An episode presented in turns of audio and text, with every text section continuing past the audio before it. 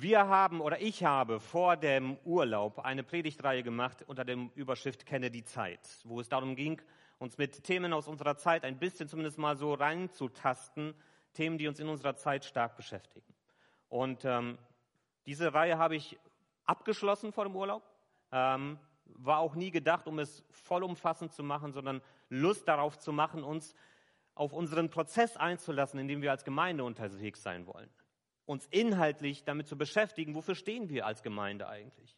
Was bedeutet es, Gemeinde Jesu in unserer Zeit zu sein, in der Zeit, in der wir leben, mit den Herausforderungen unserer Zeit? Und ich habe überlegt, was kann ich jetzt anknüpfend machen? Und das Gute ist, wenn man ähm, auf einer Familienfreizeit in der Bibelschule Brakes, so wie wir das gemacht haben, da kriegt man nicht nur die Möglichkeit, ein bisschen sich zu erholen, sondern auch gute Inhalte. Und da kam für mich der Anstoß, wo ich gedacht habe, da, mit diesem Thema möchte ich mich beschäftigen, ähm, im Anschluss daran. Und zwar ähm, möchte ich wieder zurück ins Alte Testament.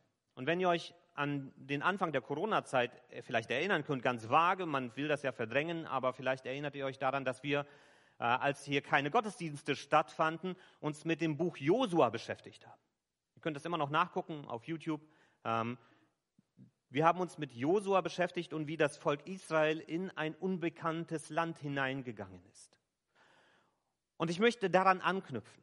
Ich finde das Alte Testament enorm herausfordernd, das werden wir heute auch feststellen, aber auch unglaublich bereichernd, weil wir dort vieles wiederfinden, was auch ganz tief in unser Leben hineinspricht ganz vieles anklingen lässt von dem, was wir vielleicht bei uns selber auch wiederfinden. Und ich möchte direkt an das Josua-Buch anknüpfen mit einer Predigtreihe ähm, über das Buch Richter und das Buch Ruth. Wir wollen uns in die Richterzeit hineinbegeben. Wieso gerade das? Und wieso passt das gerade auch zu dem, wo wir als Gemeinde inhaltlich miteinander unterwegs sein wollen? Übrigens, nach den Sommerferien geht es los mit unserem Gemeindeforum. Ähm, ich habe das Datum gerade nicht mehr auf dem Schirm, aber das wird per E-Mail dann nochmal verschickt. Äh, und es ist immer noch die Möglichkeit dort, wenn ihr sagt, es liegen noch Zettel aus, wo ihr ausfüllen könnt, welche Themen euch, wo ihr sagt, über diesen Themen müssen wir uns inhaltlich als Gemeinde beschäftigen, dass ihr das an mich weiterleitet. Aber ich finde in der Richterzeit interessante Parallelen zu den Herausforderungen unserer Gegenwart und zu dem, wie es für uns aussieht, als christliche Gemeinschaft in unserer Zeit unterwegs zu sein. Und das Richterbuch, und dazu gehört Ruth dazu, das werde ich noch erklären, ähm, sind auf der einen Seite Ermutigung, Ermutigung, immer wieder zurück zu Gott zu kommen, aber auch Warnung zugleich, nämlich Warnung davor, was passiert, wenn wir diesen Weg aus den Augen verlieren. Was ist da passiert? Im Richterbuch sehen wir ein Volk, das aus der Sklaverei herausgekommen ist. Es war versklavt 400 Jahre in Ägypten. Und es kommt aus dieser Sklaverei raus, ist durch die Wüste gewandert 40 Jahre, kommt in das gelobte Land und Gott sagt, bitteschön, gestaltet, gestaltet euer Leben in dem Land, das ich euch gebe. Und sie haben eine Freiheit geschenkt bekommen von Gott, aber die Herausforderung ist, sie müssen lernen, mit dieser Freiheit umzugehen. Lernen, mit dieser Freiheit umzugehen. Das kann herausfordernd sein. Ich bin Strohwitwer für diese Tage jetzt. Und selbst ein paar Tage ohne meine Frau und Kinder, wenn plötzlich die totale Freiheit ausgebrochen ist zu Hause, zeigen mir, das kann sehr herausfordernd sein, weil man jetzt alles selber gestalten muss, anstatt dass jemand einem anderer sagt, das musst du jetzt machen und das musst du machen und das ist heute dran. Jetzt muss man selbst entscheiden. Freiheit kann herausfordern. Und das haben wir gesehen im Volk Israel, dass diese Freiheit sich herausgefordert hat. Und ich habe diese Predigtreihe unter die Überschrift gesetzt, total frei und total lost. Das Volk Israel hat auf der einen Seite totale Freiheit. Kein König ist da, der ihnen sagt, was sie tun sollen. Da ist keiner, der ihnen von oben was aufdrückt. Sie sind nicht mehr Sklaven, sie sind Freie. Sie können entscheiden, was sie tun. Und was machen sie mit dieser Freiheit? Sie gehen komplett verloren in dieser Freiheit. Sie verlieren sich in der Freiheit, die Gott ihnen gegeben hat. Und wir wollen uns anschauen, wieso das passiert ist. Was sind die Folgen davon, dass sie genau diesen Weg so oft verloren haben? Und wie haben sie immer wieder doch auch herausgefunden, zumindest zeitweise? Total frei und total lost, die Zeit der Richter. Das ist das, worum es gehen soll. Und bevor ich euch jetzt erstmal mit einer Einleitung einen kurzen Hintergrund geben möchte über das Richterbuch und uns dann später drei Gedanken weitergeben möchte, schon aus den ersten ähm, anderthalb Kapiteln, die wir dort vorfinden, möchte ich erstmal ein Gebet sprechen und Jesus bitten, dass er uns bereit macht für das, was er uns zu sagen hat.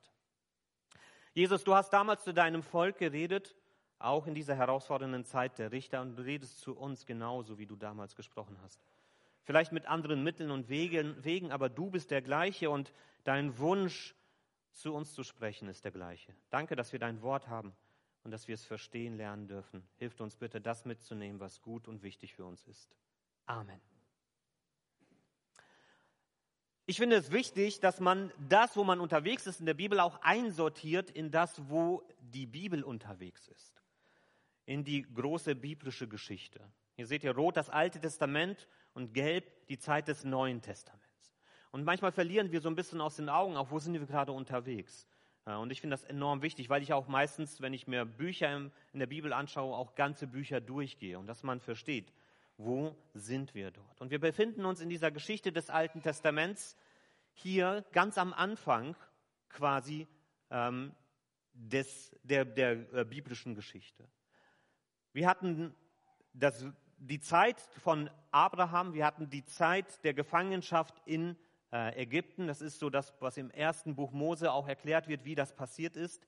Dann haben wir zweite, dritte, vierte, fünfte Buch Mose, wo es dann rausgeht aus Ägypten und dann mit Josua das, wie sie dann das Land erobern und in das Land hineinkommen, das Gott ihnen zugesagt hat. Josua, Richter und Ruth sind eng miteinander verbunden. Und sie erzählen eine Zeitgeschichte ungefähr von 1400 vor Christus bis 1100 vor Christus. Also es sind 300 Jahre, die hier erzählt werden. Das kann manchmal ein bisschen kürzer vorkommen, wenn man durch die Geschichten liest, weil viel Zeit auch übersprungen wird. Die Richter sind nicht so, dass sie aneinander direkt anknüpfen. Ähm, aber es ist eine Zeitspanne von 300 Jahren, die wir hier vor uns haben. Josua, Richter Ruth gehen dann über später in Samuel, Könige und Chronike, wo wir dann die ganz bekannten Geschichten haben der Könige von Israels. Und ich muss zugeben, dass es für mich dieser ganze, dieses ganze Paket Josua, Richter Ruth, Samuel, Könige, Chronik als Kind und Jugendlicher war das die spannendste äh, der spannendste Teil der Bibel für mich. Das ist spannender als mancher Roman. Ich kann euch nur ermutigen, das einfach mal so in einem Rutsch durchzulesen. Das sind richtig krasse Geschichten dabei. Und ich habe das immer wieder gerne gelesen. Einen kurzen Überblick über den Aufbau, was wir vor uns haben. Josua geht nahtlos in Richter über. Wir haben in Josua 23 und 24, da gucken wir gleich kurz rein, haben wir den Abschied von Josua. Er stirbt und er gibt seinem Volk noch etwas mit auf den Weg, bevor es dann in die Freiheit ein Stück weit entlassen wird. Und dann haben wir das Richterbuch, das in drei Teile eingeteilt werden kann, in eine Einleitung, in die Erzählungen der einzelnen Richter und dann am Ende die schockierendsten Kapitel der Bibel überhaupt. Das ist richtig krasses Zeug. Gebt das euren kleinen Kindern nicht zu lesen. Also, das ist nichts für den Kindergottesdienst. Äh, die Kapitel 17 bis 21 zeigen nämlich, was passiert, was ist die Folge davon, dass das Volk sich verliert in ihrer Freiheit. Was entsteht dort? Und dann haben wir Ruth, ein Roman, ein Liebesroman, äh, eine der schönsten Erzählungen im Alten Testament, ähm, wo zwei Menschen in Liebe zueinander finden. So richtig fürs Herz. Freut euch drauf. Also, spannende Sachen liegen vor uns. Und wir wollen ähm, uns auf dieses Thema ein Stück weit einlassen. Wie gesagt, am Anfang jetzt erstmal ein bisschen den Hintergrund auch nochmal, die Einleitung und den Abschied aus Josua auch nochmal mitnehmen. Das ist nämlich wichtig. Wichtig, dass wir diesen Hintergrund haben. In Josua 24 ruft Josua das ganze Volk Israel zusammen. Die haben spannende Zeiten hinter sich. Was haben sie alles erlebt, wenn ihr euch daran erinnert? Sie haben erlebt, wie Jerichos Mauern gefallen sind. Sie haben eine brutale Niederlage bei Ai erlebt und dann erlebt, wie Gott ihnen doch den Sieg geschenkt hat. Sie haben viele unglaubliche Dinge auf, dieser, auf diesem Weg ins gelobte Land hinein entdeckt. Sie haben das Land Stück für Stück erobert. Sie machen es sich zu eigen. Und jetzt ist Josua alt geworden. Er hat noch erlebt, wie sie aus Ägypten ausgezogen sind. Einer von zwei Männern nur. Mose ist schon tot. Josua und Kaleb sind die einzigen beiden, die als erwachsene Männer oder als junge erwachsene Männer den Auszug aus Ägypten miterlebt haben. Die ganze Zeitspanne. Durch die Wüste hindurch bis zu diesem Moment, wo sie dieses Land erobern. Josua stirbt. Er weiß, dass er bald stirbt. Und er ruft das ganze Volk nochmal zusammen und gibt ihnen etwas mit auf den Weg. Und in Josua 24 sehen wir, dass er in den ersten 13 Versen nochmal alles erzählt, was passiert ist. Das ist so wichtig, dass wir uns immer wieder in unsere eigene Geschichte mit hineinbegeben, dass wir nicht ignorieren, wo wir herkommen. Dass die eigene Geschichte Warnung und Ermutigung immer auch sein darf und soll. Er nimmt sie hinein in diese Nacherzählung von allem, was passiert ist. Und dann fordert er das Volk heraus. Er gibt ihnen etwas mit auf den Weg. Er fordert ein Bekenntnis heraus. Josua 24. Wenn ihr auf all das zurückschaut, auf alles das, was ich euch erzählt habe, so begegnet dem Herrn mit Ehrfurcht, dient ihm aufrichtig und treu. Schafft die Götter ab, die eure Vorfahren verehrt haben, östlich des Euphrat und in Ägypten, dient nur noch dem Herrn. Oder seid ihr anderer Meinung und wollt dem Herrn nicht dienen? Dann wählt heute, wem ihr dienen wollt. Sollen es die Götter eurer Vorfahren sein, die sie östlich des Euphrats verehrt haben? Oder sollen es die Götter der Amoriter sein, deren Land ihr jetzt wohnt? Ich aber und meine Familie, wir wollen dem Herrn dienen. Das ist das Testament von Josua. Sein Bekenntnis zu diesem Gott, der sie geführt hat. Und das Volk antwortet und sagt, auf gar keinen Fall werden wir den Herrn verlassen, um anderen Göttern zu dienen. Denn der Herr allein ist unser Gott. Oh, ist das schön. Ist das nicht großartig, dass das Volk so dieses eindeutige Bekenntnis zu Gott findet? Ich finde das großartig. Das ist gut und richtig. Ich finde das stark. Aber Josua gibt sich noch nicht so ganz zufrieden damit. Josua warnt, wenn ihr den Herrn verlasst, also nachdem ihr dieses Bekenntnis zu Gott gemacht habt, nachdem ihr den Herrn verlasst und fremden Göttern dient, wird euch das nicht verzeihen. Dann wird er euch Böses tun und euch ein Ende setzen, nach all dem Guten, das er getan hat. Und jetzt muss das Volk wieder reagieren. Und da sagt das Volk zu Josua, nein, wir bleiben dabei, auch wir wollen dem Herrn dienen. Ich finde, das sind so ganz spannende Momente in biblischer Geschichte. Das passiert immer wieder, dass ein Bekenntnis zu Gott abgefragt wird. Wollt ihr mit diesem Gott unterwegs sein? Und das Volk muss sich entscheiden, wollen wir das oder wollen wir das nicht, in jeder Generation immer wieder neu. Und das Volk sagt hier, ja, das wollen wir. Wir wollen mit diesem Gott unterwegs sein. Denn sie haben diesen Gott in Aktion erlebt. Sie haben erlebt, wie er ihnen diese Siege geschenkt hat. Sie haben auch erlebt, was er getan hat, als sie ihm untreu geworden sind. Sie wissen ganz genau, was da auf sie wartet, sollte man meinen. Und sie sagen hier auch ganz bewusst Ja zu den Konsequenzen bei Ungehorsam.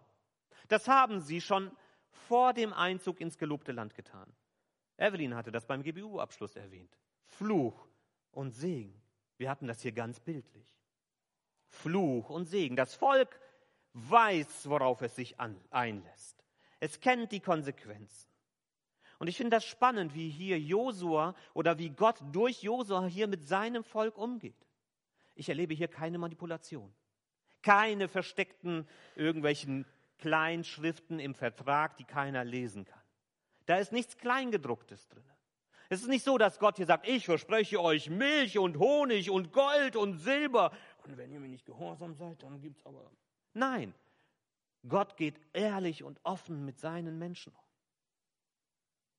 Das ist mein Vorschlag. So bin ich mit euch unterwegs. So habt ihr mich erlebt und das passiert, wenn ihr diesen Vertrag mit mir bricht. Wollt ihr das oder wollt ihr das nicht? Das ist das, was vor diesem Volk hier liegt.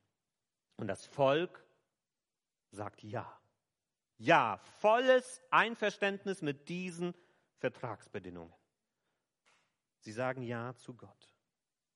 Und dann beginnt das Buch der Richter. Und am Anfang sieht alles noch richtig gut aus. In den ersten 16 Versen lesen wir, wie sie ein Gebiet nach dem anderen erobern, wie Kaleb noch als altes Streitross, wahrscheinlich schon, keine Ahnung, 90 Jahre, aber immer noch mit dem Schwert in der Hand, immer noch Gebiete erobert und wie sie Stück für Stück dieses Land einnehmen. Sieht alles richtig gut aus. Bis ab Vers 17 die Stimmung ein kleines bisschen kippt. Und wir merken, es ist nicht so perfekt, wie es den Anschein hat. Wir haben in den ersten 16 Versen erfolgreiche Eroberungszüge und dann in den Versen 17 bis 36 nur teilweise erfolgreiche Eroberungszüge. Und ich habe euch das mal, diese Verse dargestellt. Wenn ihr sie nicht lesen könnt, ist das nicht schlimm. Es geht um was anderes. Es geht um das Blaue, das Markierte dazwischen. Das Weiße weist darauf hin, wo sie erobert haben. Und das Blaue zeigt, da kommt immer wieder die Aussage dazu, aber diese und diese Stadt konnten sie nicht in Besitz nehmen. Und das häuft sich. Und gegen Ende sehen wir, dass immer mehr Blau dazukommt, weil sie immer weniger in Besitz nehmen können. Sie hatten den Auftrag, das ganze Land zu erobern, aber sie schaffen das nicht. Da stimmt etwas nicht. Etwas ist nicht in Ordnung. Da läuft etwas schief. Das ist schon ein Warnzeichen für das, was noch kommen wird. Und ich habe euch das mal markiert hier, dass man, ah, ist immer ein bisschen schwierig vielleicht zu sehen, aber das, was rot die Punkte sind, das sind die Stellen, die sie nicht erobert haben. Ich mache das mal mit dem Pointer hier.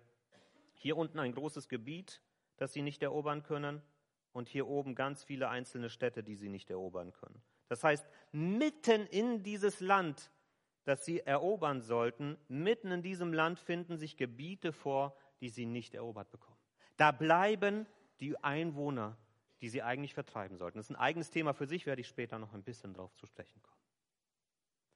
Und dann haben wir eine ganz faszinierende Passage direkt am Anfang des Josuas Buches. Und ich möchte auf diese Passage etwas länger zu sprechen kommen. Richter 2, die Verse 1 bis 5. Richter 2, die Verse 1 bis 5. Gott kommt zu dem Volk, nachdem Josua gestorben ist, und klagt sie an und gibt ihnen eine Warnung mit. Und ich möchte diesen Abschnitt lesen. Der Engel des Herrn kam von Gilgal nach Bochim. Er sprach, ich habe euch aus Ägypten geführt dann habe ich euch in das Land gebracht, von dem ich euren Vorfahren geschworen habe, dass es euch gehören soll. Damals hatte ich gesagt, ich will meinen Bund niemals brechen. Euch aber hatte ich gesagt, ihr sollt keinen Vertrag schließen mit den Bewohnern des Landes, ihr sollt ihre Altäre zerstören. Doch was habt ihr getan? Ihr habt nicht auf mich gehört. So sage ich euch jetzt, ich will sie nicht aus eurem Land vertreiben. Dann werdet ihr ihnen in die Falle gehen und ihre Götter werden euch zum Verhängnis werden. Als der Engel des Herrn diese Drohung gegen alle Israeliten ausgesprochen hatte, begann das Volk zu weinen. Darum nannte man den Ort Bochim, das bedeutet die Weinenden. Dann brachten sie dort Schlachtopfer dar für den Herrn. Es beginnt so gut. Es beginnt so gut. Und dann läuft etwas schief. Und das, was hier schief läuft, die Wurzel dessen, was hier schief läuft, zieht sich durch das ganze Richterbuch und wird immer mehr Raum einnehmen in der Geschichte dieses Volkes. Was passiert hier? Das erste ist, wir sehen, der Engel des Herrn kommt. Das ist eine ganz interessante Gestalt im Alten Testament. Taucht an ganz bestimmten Punkten im Alten Testament immer wieder auf. Und wenn ihr euch anguckt, wie der Engel hier redet, was fällt auf? Welchen Eindruck kann man hier bekommen? Wenn er sagt, ich habe euch aus Ägypten geführt. Ich habe euch dies und das getan. Der Engel des Herrn redet so, als wäre er Gott selbst. Er redet hier vollkommen in der Autorität Gottes, im Namen Gottes, als wäre er Gott selbst.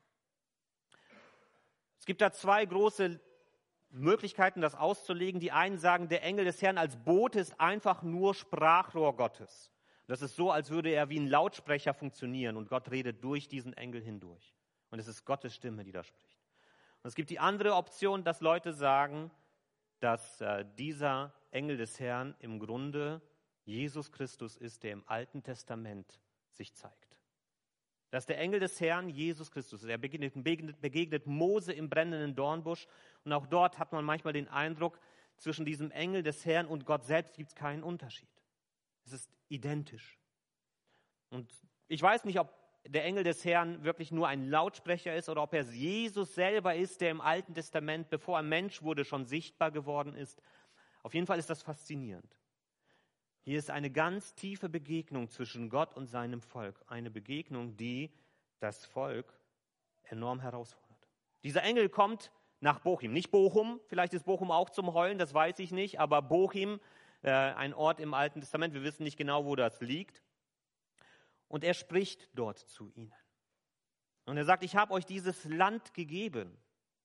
Ich habe euch gesagt, ihr sollt alle aus diesem Land vertreiben. Wie gesagt, ein schwieriges Thema für sich. Könnt ihr gern zur Pastorensprechstunde kommen am 5. September um 20 Uhr.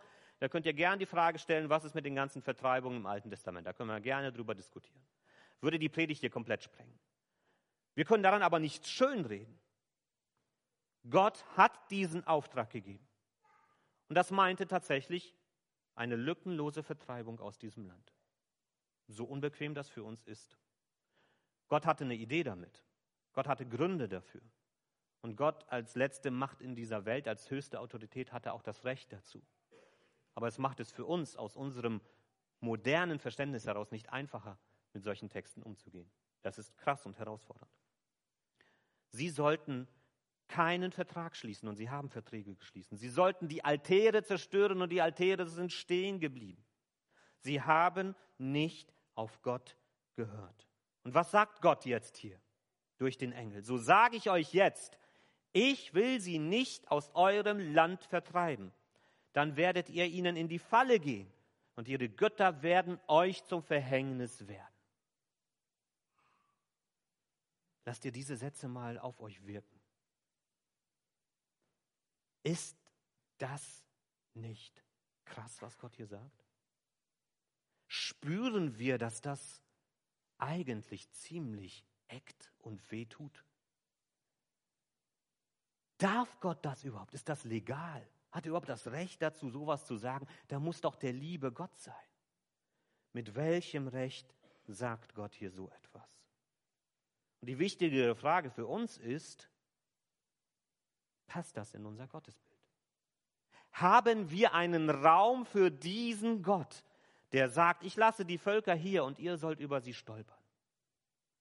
Ihr werdet über sie stolpern, weil ihr nicht auf mich gehört habt.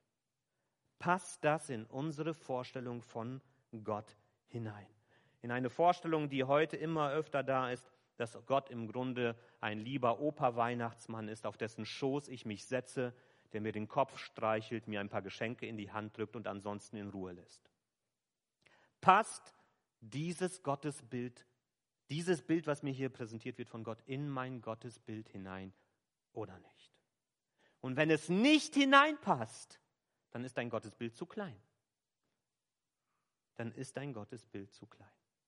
Denn Gott ist sehr wohl auch dieser Gott, der uns herausfordert und der das Recht hat, uns herauszufordern und der das Recht hat, so mit uns umzugehen. Wir werden uns ein bisschen Gedanken machen, was das im Grunde bedeutet. Aber wenn wir keinen Platz haben für einen Gott, der das sagt, dann ist unser Gottesbild zu klein. Und was passiert? Als der Engel diese Drohung gegen alle Israeliten ausgesprochen hatte, begann das Volk zu weinen. Gott bringt sein Volk zum Heulen. Gott bringt sein Volk zum Heulen, weil sie das nicht ertragen können, was Gott ihnen da sagt. Weil sie sich spüren, Da hat er recht. Weil sie merken, da trifft er einen wunden Punkt bei uns. Und weil sie Angst haben vor dem, was das bedeutet. Gottes Wort trifft. Wir kennen die bekannte Stelle aus Hebräer 4. Das Wort ist lebendig und wirksam. Kennen wir alle, oder? Also die meisten zumindest, denke ich. Das Wort ist lebendig, das Wort Gottes ist lebendig und wirksam. Auch so etwas, oh, das geht so ins Herz, in unsere Seele. Super, es ist aufbauend, ermutigend und tröstend. Gottes Wort wirkt, es baut mich auf. Endet der Vers hier? Da fehlt noch was. Es ist schärfer als jedes zweischneidige Schwert und durchdringt durch und durch. Es durchdringt Seele und Geist, Mark und Bein. Es urteilt über die Gedanken und die Einstellung des Herzens. Gottes Wort wirkt. Und weißt du, wie es wirkt? Und weißt du, wovon es abhängt, wie das Wort Gottes wirkt? Es hängt von dem ab, was es in deinem Herzen wiederfindet. Welchen Klang Gottes Wort hat, hängt davon ab, worauf es in deinem Herzen stößt, worauf es trifft. Gottes Wort kann aufbauen, ermutigen und trösten, wenn du gebrochen bist, wenn du am Boden liegst, wenn du dich selbst verurteilst, wenn du das Gefühl hast, du bist nicht gut genug. Und wenn du mit echtem, demütigen Herzen zu Gott kommst und sagst, wer bin ich in deinen Augen, dann wird Gott dir sagen, du bist mein geliebtes Kind. Und das kann dich aufbauen, es kann dir Kraft geben. Aber wenn du sagst, hey, ich gehe meinen eigenen Weg, ich weiß schon, wie ich das in meinem Leben anpacke. Und ja, Gott, bla bla bla bla bla. Alles sowieso veraltet und wir sind in einer neuen Zeit unterwegs. Da muss man die Dinge ein bisschen anders sehen. Und übrigens, Gott hat sowieso keine Ahnung, was in meinem Leben los ist. Dann kann es auch reinhauen. Dann wird es uns ansprechen und wird uns vielleicht hoffentlich in so einen Moment zum Heulen bringen darüber, dass wir den Weg mit Gott verloren haben. Dann wird es uns sagen, kehr um, geh nicht mehr, mehr auf diesem Weg weiter. Und wenn wir sagen, ah, mit diesem Gott will ich gar nichts zu tun haben, der soll mich in Ruhe lassen, dann wird dieses Wort Gottes ein Urteil über mich sprechen. Das Urteil, dass ich keinen Platz in seiner Nähe habe. Nicht, weil Gott das nicht will, sondern weil ich diesen Platz in der Nähe Gottes ablehne. Gottes Wort ist lebendig und wirksam. Was machen wir jetzt damit? Was kann uns das heute in unserer Zeit mitgeben und sagen? Drei Dinge nehme ich aus diesen ganzen Einleitung ins Richterbuch mit, auch aus Josua 23 und 24. Drei Gedanken. Das erste ist, Gott will dein hundertprozentiges Commitment. Gott will dein hundertprozentiges Commitment.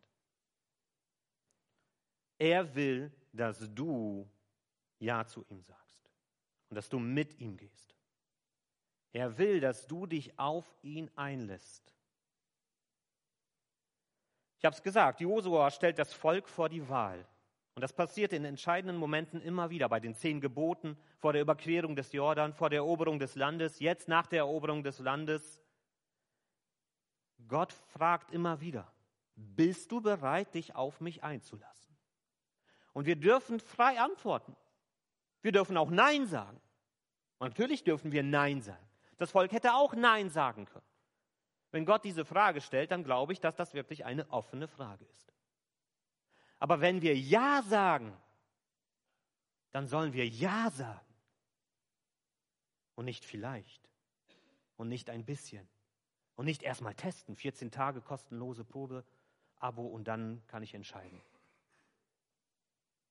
Ja oder nein? Gott will dein hundertprozentiges Commitment. Und das ist nicht nur im Alten Testament so. Das sehen wir auch im Neuen Testament bei Jesus. In Lukas 9. Jesus erwiderte ihm keiner, der die Hand an den Flug gelegt hat und nochmals zurückblickt, taugt für das Reich Gottes. Lasst ihr das auf euch wirken? Dass Jesus das hier sagt? Habt ihr Platz für dieses Jesusbild in eurer Vorstellung? Ein Jesus, der sagt, wenn du die Hand an den Flug legst und zurückschaust, dann lass es lieber bleiben. Dann lass es lieber bleiben, dann bist du ehrlich mit dir selbst. Dann bist du noch nicht so weit. Hundertprozentiges Commitment.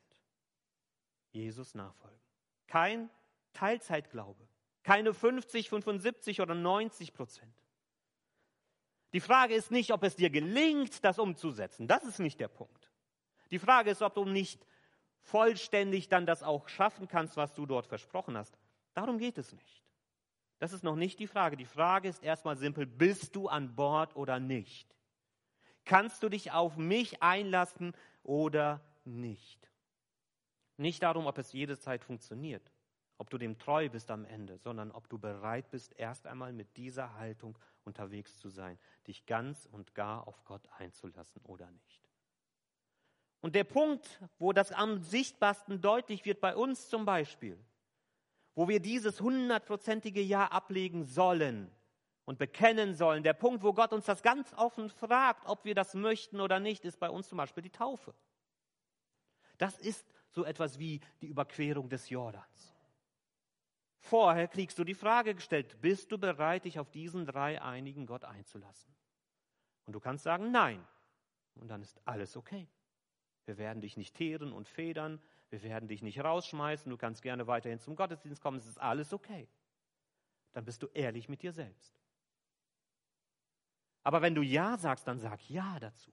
Sag Ja, ich habe verstanden, worum es geht. Und wenn du es nicht verstanden hast, frag nach, bevor du dieses Ja gibst. Ich habe verstanden, worum es geht. Ich lasse mich auf diesen Gott ein mit allem, was das bedeutet. Ich sage Ja zu diesem Gott und Ja zu der Gemeinschaft, in die mich Gott hineinstellt. Wie gehen wir jetzt damit um, dass wir dort diesen Vers 3 haben, wo Gott sagt, und weil du das nicht getan hast, und wo Josua auch gesagt hat, und wenn du das nicht tun wirst, dann wird das und das und das passieren. Ist Gott so, dass er im Himmel darauf wartet, ob wir etwas falsch machen, und dann legt er den Schalter um, und dann wird erstmal runtergedrückt, und dann kommen uns die Probleme ins Leben hinein? Teilweise, teilweise. Auch das muss in unser Gottesbild hineinpassen. Teilweise, teilweise. Das ist wie bei der Erziehung. Teilweise müssen wir als Eltern für unsere Kinder sagen, da hast du eine Grenze überschritten, das gibt Konsequenzen, die wir jetzt dir zu spüren kommen lassen.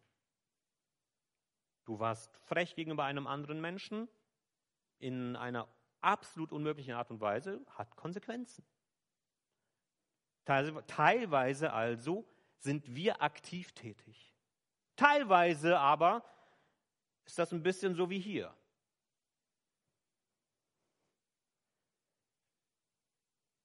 Wir lassen Kinder gegen Mauern laufen. Sie spüren die Konsequenzen ihrer eigenen Entscheidungen. Sie wollen mit Karacho gegen die Wand, dann sollen sie laufen, sie werden das spüren und merken diesen Weg, das ist nicht gut. Auch das ist Erziehung, dass wir es zulassen, dass Kinder Konsequenzen ihrer eigenen Entscheidungen spüren. Je älter sie werden, umso mehr. Und auch so handelt Gott. Dass er sagt, du möchtest diesen Weg gehen, dann geh ihn. Er wird dir nicht gut tun. Er wird dir nicht helfen, aber geh ihn. Und dann wirst du feststellen, was das für Folgen hat. Das ist das, was uns im Buch der Richter immer wieder begegnet. Und wo wir manchmal nicht auseinanderhalten können, ist das jetzt Gott, der aktiv eingreift, um etwas zu machen, was uns dann auch spüren lässt, dass wir hier Grenzen überschreiten? Oder ist es einfach nur die Konsequenz unserer eigenen Entscheidungen? Gott handelt auch in unserem Leben nicht einspurig. Das dürfen wir niemals übersehen. Also, Gott will dein hundertprozentiges Commitment. Das zweite ist, es bleiben nicht eroberte Flecken in deinem Leben und das hat Folgen. Das Volk Israel hat nicht das ganze Land erobert, es sind Flecken übrig geblieben. Und das hatte Konsequenzen. Der Engel hat es deutlich gemacht. Das wird Konsequenzen haben, weil dieses Volk unter euch ist, mit seinen fremden Göttern, mit seinen fremden Ideen davon, was es heißt, in diesem Leben unterwegs zu sein. Und ihr werdet davon beeinflusst werden, ob ihr es wollt oder nicht. Es wird auf euch wirken. Nicht eroberte Flecken haben Folgen. Die Wirklichkeit in unserem Leben ist, auch du hast nicht eroberte Flecken. Flecken deines Herzens, Flecken deines Lebens, die du noch nicht unter die Herrschaft Gottes gestellt hast. Woher ich das weiß? Ganz einfach, weil du Mensch bist. Weil du Mensch bist, genauso wie ich. Vielleicht bin ich der Einzige, wo das so ist. Vielleicht. Dann tut es mir leid. Aber ich glaube nicht. Ich glaube, jeder von uns hat Flecken in seinem Leben, die er noch nicht ganz unter die Herrschaft Gottes gestellt hat. Das ist nicht ideal. Haben wir gesehen, es hat Folgen. Aber es ist auf der anderen Seite die Realität, mit der wir ehrlich und aufrichtig umgehen müssen. Wenn wir Bereiche unseres Lebens nicht unter die Herrschaft Gottes stellen, wird das Konsequenzen haben. Wir werden andere Menschen verletzen, vielleicht mit unserer Engstirnigkeit, vielleicht mit unserem Perfektionismus, vielleicht auch mit der Art und Weise, dass wir gerne verurteilen. Wir verletzen. Wir enttäuschen Menschen, weil wir untreu sind, weil wir unehrlich sind. Wir sündigen, wir schädigen uns gegenseitig. Diese uneroberten Flecken in unserem Leben belasten unsere Beziehungen zu Gott, zu anderen Menschen, auch zu uns selbst. Das ist die Wirklichkeit. Nicht schön, aber es ist die Wirklichkeit. Das Wichtige ist, dass wir die Augen vor dieser Wirklichkeit nicht verschließen. Das kann passieren, wenn wir uns nicht eingestehen wollen, dass es diese Bereiche in unserem Leben gibt. Oder weil wir gerne vor anderen Menschen den Eindruck erwecken wollen, dass es diese Bereiche in meinem Leben nicht, weil wir so schön fromm sein wollen. Aber wisst ihr, das hätte noch größere Konsequenzen, als wenn wir uns eingestehen, dass wir diese Flecken haben. Denn wenn wir uns nicht mal eingestehen wollen, dass es diese Bereiche in unserem Leben gibt, dann nehmen wir uns die Chance, an dieser Situation etwas zu ändern. Nur wenn wir ehrlich mit uns selbst sind, können wir etwas in unserem Leben ändern. Es gibt keinen Grund, uns komplett selbst zu verdammen, als wäre alles schief in unserem Leben, denn wir sind Gottes Ebenbilder und tragen seine Würde in uns. Es ist nicht alles dunkel und verloren in uns. Wir dürfen das Gute und Schöne in unserem Leben annehmen und uns darüber freuen. Aber wir haben auch keinen Grund, überheblich zu sein und zu denken, wir hätten schon alles geschafft und erreicht, denn das werden wir in diesem Leben nicht erreichen. Und wir dürfen lernen, ehrlich und aufrichtig mit uns, mit Gott und mit anderen Menschen über uns selbst unterwegs zu sein. Es bleiben nicht eroberte Flecken in deinem Leben und das hat Folgen. Und das Dritte ist, Gott sagt, wie es ist und du entscheidest, wie es weitergeht. Gott sagt, wie es ist und du entscheidest, wie es weitergeht. Wie gesagt, Gott bewahrt uns nicht immer vor den Folgen unserer eigenen Entscheidungen. Manchmal zeigt er uns nur auf, wo wir gerade stehen und wohin der Weg uns führen würde, wenn wir ihn so weitergehen würden wie bisher. Wenn da die großen Stoppzeichen Gottes vor uns auftauchen und wir fahren einfach weiter und sagen, da wird schon nichts passieren, dann brauchen wir uns nicht zu wundern, wenn wir über den Abgrund gehen. Gott sagt, wie es ist. Er ist ehrlich mit uns aufrichtig. Er wird dir niemals etwas vormachen. Und er sagt, wohin unser Weg uns führen wird. Und manchmal zeigt er uns nur auf, wo wir gerade stehen. Und wir müssen entscheiden, wie wir damit umgehen. Und heute ist ein ausgezeichneter Moment für dich, genau das zu tun. Innezuhalten, nachzudenken, wo stehe ich gerade? Gibt es Stoppzeichen in meinem Leben, die ich ignoriere? Gibt es Warnschilder, die Gott aufgestellt hat, die ich einfach umfahre? Wir feiern das Abendmahl.